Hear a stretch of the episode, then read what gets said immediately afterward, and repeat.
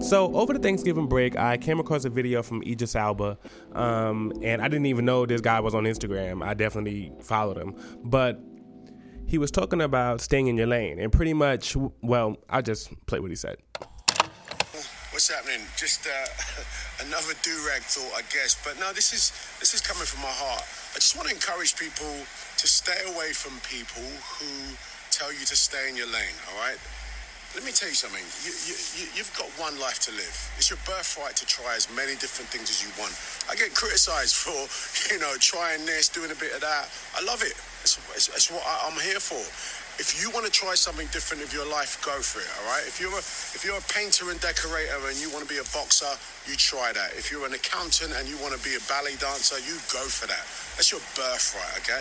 I get criticized by people who stay in their lane that haven't got the confidence to try anything else, and that's boring. Do you know what I mean? Life's too short for that, and I, I, and I, and I encourage you to stay away from people like that, or at least challenge them, um, and do your thing. All right, do your thing. Don't don't get um, pigeonholed into a box. Understand? Now, I agree with Idris 100%. And I think that the place he's coming from is one of two places that someone can be speaking from when they say, stay in your lane. I think the first place they can be coming from is a place of limitation. Pretty much someone saying, hey, I don't want you to expand. I don't want you to grow. I don't want you to do anything beyond what you're currently doing. And that is definitely a, a issue that people deal with and a place that people come from when they say that. The other place, I think, is from a place of boundary. And I think that place is a little bit more tricky because it can still come from a place of defensiveness or um, insecurity or a bunch of different reasons. But sometimes it's simply from you, sometimes unbeknownst to you, encroaching or overstepping the boundary of the current lane or the role that you currently occupy. And that's what we're going to speak about today.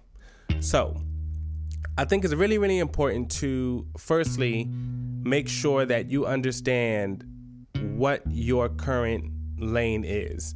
We all get excited with titles, we all get excited with roles, we all get excited with lanes. And we can get so excited in what we think it means that we totally disregard all of the nuances that come with having or being in whatever lane that we're in. Being in the HOV lane means that you have at least two or more people in your car. If you don't understand that, you're going to get pulled over and you are going to get a ticket. You have every right to move over to that lane. It's your free will. You can do whatever you want to do. But just understand that when the cop pulls you over, you shouldn't have a problem. Just be ready to pay the ticket and move forward. That's the same mindset that people should have in the business space and the creative space. Know your lane and know how your lane interacts with other people's lanes. And in the event that you want to maneuver around, make sure that you're signaling. Signal other people that you're thinking about coming over into their lane.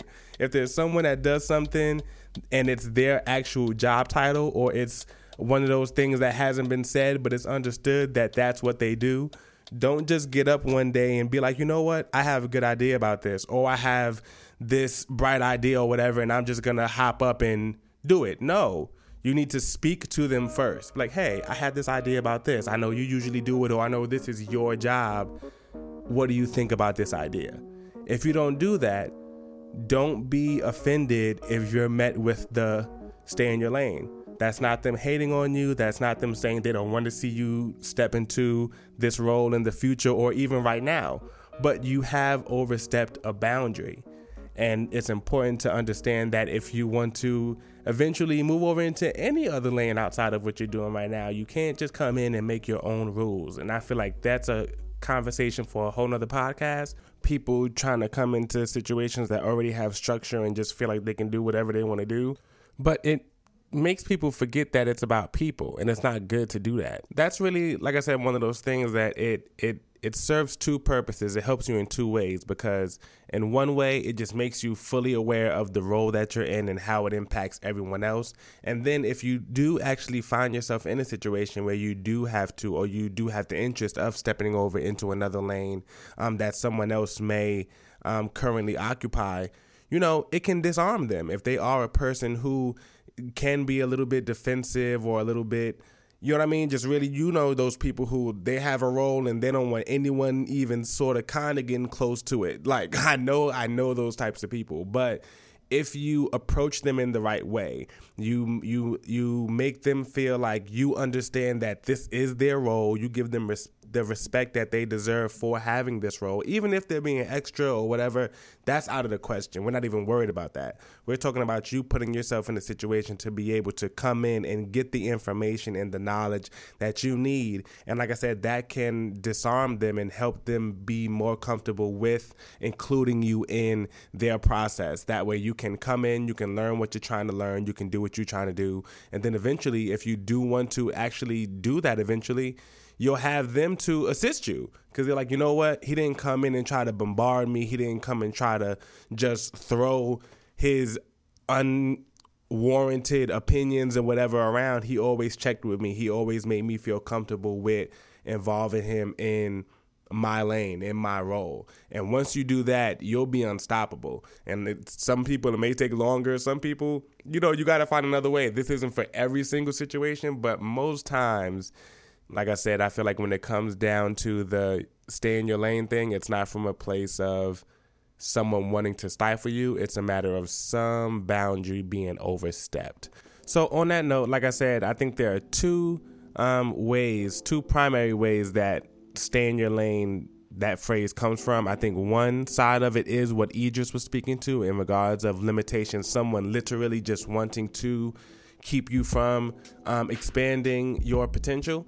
Um, and then the other side is boundary, someone being something being overstepped. And I think it's important to figure out which one you're dealing with because if you don't know that, then you can create a relationship of hostility or negativity towards someone that's not there.